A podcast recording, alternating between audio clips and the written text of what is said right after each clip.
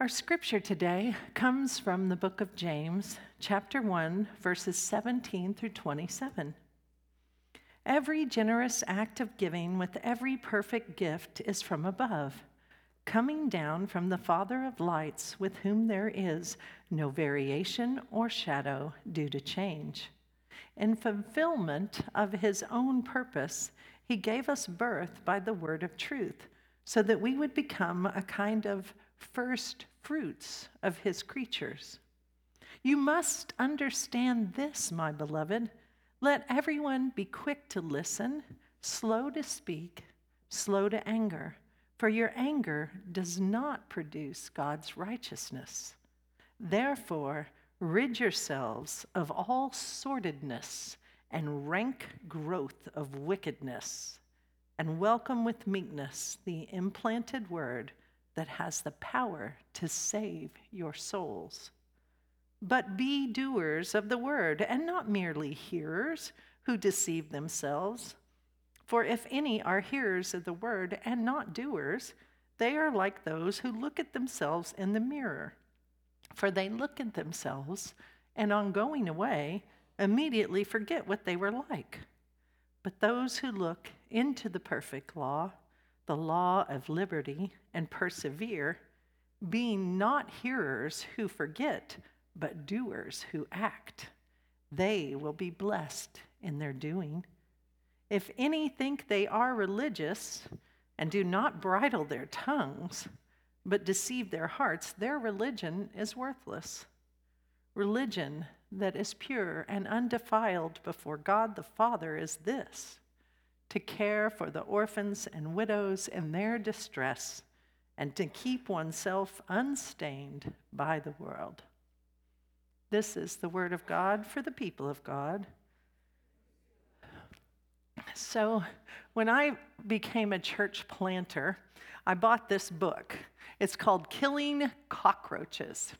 And I, I know you're wondering why in the world would anybody buy this book? but it's a book that was written for ministers, and it says on the back, Why keep killing cockroaches? Forever bogged down in the mundane and small details when you could be making a big impact with your leadership and your life. And the author, his name is Tony Morgan, he goes on to talk about how so often in ministry we get caught up in all these things that don't really matter. And those things suck our time and suck our energy, and they keep us from doing the work that we are called to do as God's people. And so I was I meet with a group of ministers every Monday on Zoom and they're people I went to seminary with, and they typically always preach the lectionary. And so our scripture for today comes from the lectionary text. And if you don't know what the lectionary is, it's a three year cycle of readings for every week that takes you through the Bible. The only problem with preaching the lectionary is then people never hear any of those other texts that are not included in this cycle. But so I told him that we had chosen James and we were preaching on being doers on Labor Day. Seems appropriate, doesn't it? And my friend Bill said, Oh, I preached on that last week. Do you want me to send you my sermon? And I was like, Sure, I would love to read it. So he sent it to me. I read it to Charla just the beginning, and we laughed and laughed and carried on. And I was like, Oh my gosh, we have to tell these stories because it's so much easier to hear stories about someone else's church, right, than it is our own.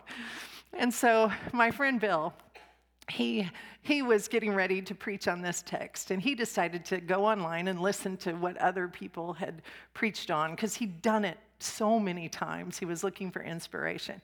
And he he goes online and gets this audio of this preacher from kentucky.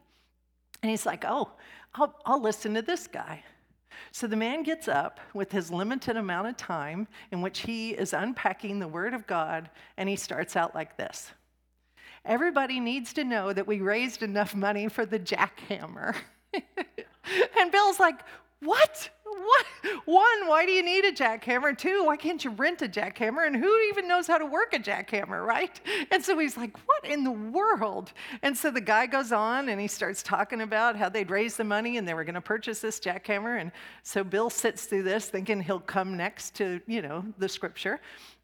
And then next, he starts apologizing to everybody in the church who did not get invited to his wife's impromptu surprise birthday party the previous week. And so, apparently, this. Bill and Charlotte and I all were like, oh, we know exactly what this is. When Bill, he just turned it off after that. He didn't even listen to what the man had to say about the scripture because in his mind, he's like, I see what happened to this guy. He was walking through the halls of the church before the, uh, the, the sermon and the, and the worship time, and people kept asking him over and over again, Did we raise the money? Are we getting the jackhammer? Did we raise the money? Are we getting the jackhammer? And other people are saying, Heard about your wife's birthday party, right?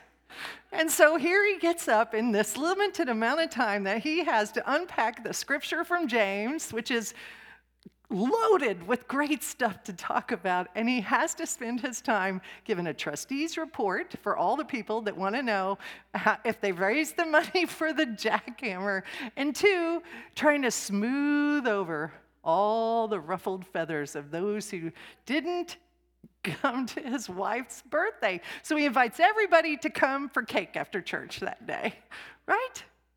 Cockroaches. These are things that draw away from what he needed to be doing, what he was called to do that morning, which was to unpack the scripture, to listen for the Holy Spirit to move, to call us to the good news, to encourage people in the church to live lives that follow God's way. And so when Bill listened to this guy and he started thinking of all the funny things that had happened to him in ministry, he told me this great story. He was working at a church in Arkansas and they had two fellowship halls. It was one of those big old buildings that they expanded during the 50s and had, you know, multiple layers and levels. And he said every time he went into fellowship hall and turned on the light, he was scared because there was a life-size cutout of Elvis in fellowship hall. And so it would startle him because it was life-size. And so one day he's with a group of men for some reason and they're down there and he says, "Why?" do we have Elvis in Fellowship Hall? So he discovers that many years ago, they'd had karaoke night at church. And someone had brought Elvis, and people liked Elvis, so he was still there. So Bill says, But why is he still here? Right? Why didn't Elvis go home after karaoke night? And, they, and they're like, well, because people liked him, and Janice, she loves Elvis, and Janice wanted him to be here all the time, kind of thing. And so Bill's like, I really think Elvis should go home. and so he, um, he gets, um, he's in his office a few days later, and, and a group of elders come in mass, which is never a good thing. It, it, it's, like, it's like if the administrative board all showed up on the same date and stood outside your office, right? And so this group of elders came in mass, and he was thinking, What has happened? Or what have I done? Or, you know, and, and they came in and they said, we, want you, we really want you to con- reconsider your position on Elvis. right? They didn't say, let's talk about how the church responds to injustice in the world. They didn't say we're grappling with this text from the Bible that's really difficult and how does it apply to our lives? They didn't say, how do we welcome people into our community and, and show them that they are beloved? They didn't say, how do we take the church into the world? And show people the face of Jesus Christ? No. They wanted to know how do we get Elvis back into Fellowship Hall?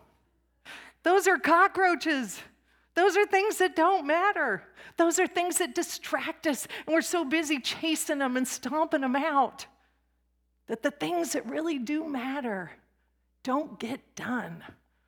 Or even worse, nobody even cares about right? I always tell the story about the church where um, they'd come in, the acolytes or whoever was carrying the, and they would always dip. They'd dip right under. And people, nobody could figure out why. They carried the cross and they dipped all the time. And then somebody said, Oh, yeah, we used to have this barrier here, and you had to dip under it. Well, the barrier had been gone for a decade, and people were still dipping under it, even though it wasn't there, because that's the way we've always done it. It's easy to laugh at other churches, isn't it? I remember my first round at Faith from 2006 to 2013 when I worked here as a youth director. Almost weekly, we had conversations about donuts. Donuts! If there was enough money for the donuts, if they were cut too small, if they were cut too large, if we gave out big ones, if the kids drank too much, if it was a mess, if there was people volunteering. There are cockroaches for almost seven years. Every week, we talked about donuts. And so, our scripture today is about this gap the gap between knowing God and of God and living out a life that patterns ourselves after the holy that we are called to by Jesus Christ.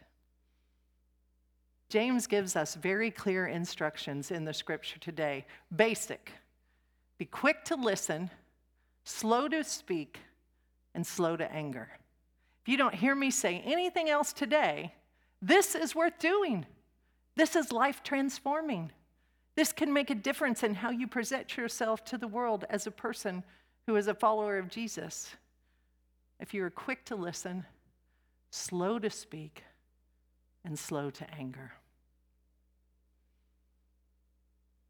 Verse 27 said, Religion that is pure and undefiled before God the Father is this to care for the orphans and widows in their distress, and to keep oneself unstained by the world. We have this gap, church, not just us, but everybody, in religion that is pure and undefiled and who we are today.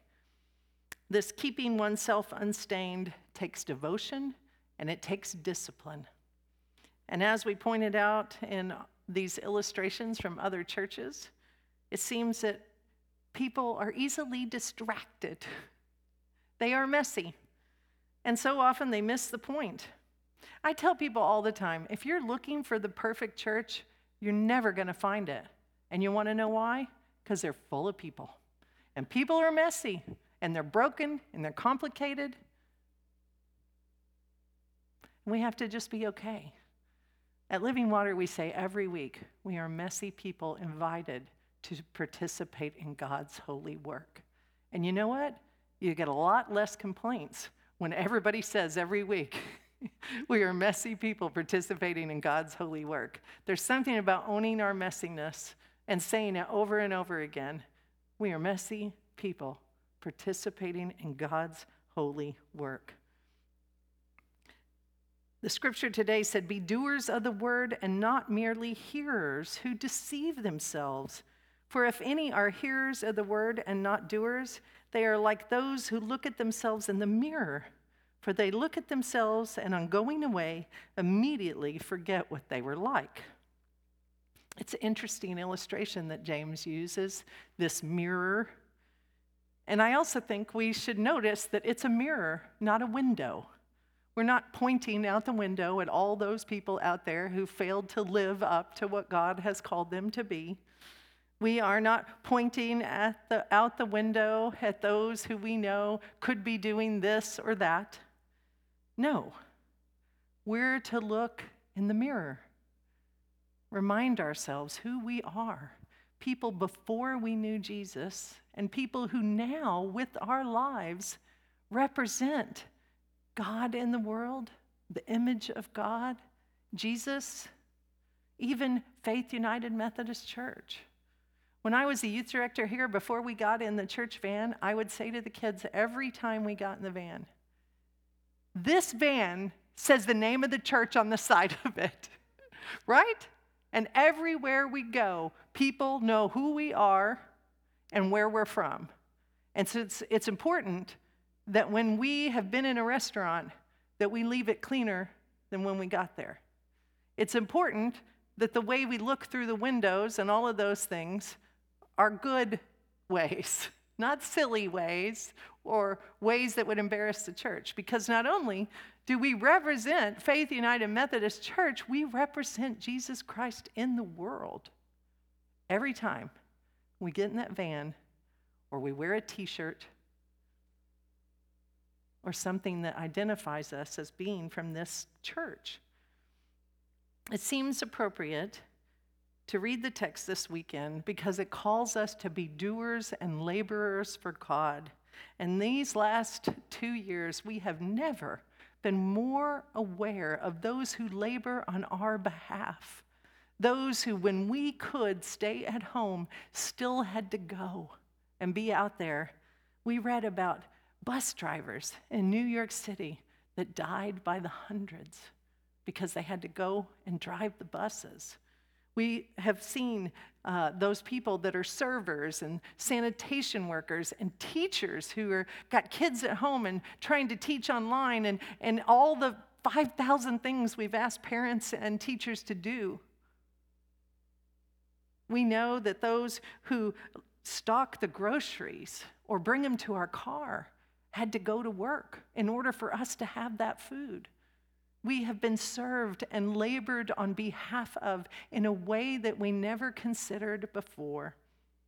And Jesus, through James, invites us to be laborers for God, to be more than just to know God, but to step over this gap between knowing and doing. He calls us the first fruits and he reminds us that we are beloved. And he calls us to do more and to be better.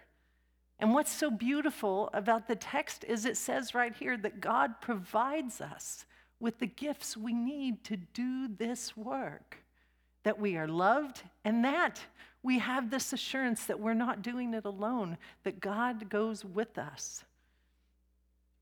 And so God invites us to join in this worthy work as his laborers. And when we come to the communion table today, we are reminded of that motley group of first followers, how they regularly failed to understand what Jesus was teaching. I don't know about you, but that makes me feel good. When I read something and I don't understand, and I think, you know, those guys standing right next to him also did not understand, I feel like there's hope for me. We remember that at the Last Supper, the two of the disciples fought at the table over which one of them Jesus loved more. That makes me feel good too. Because I know that those people at the table were messy, broken people.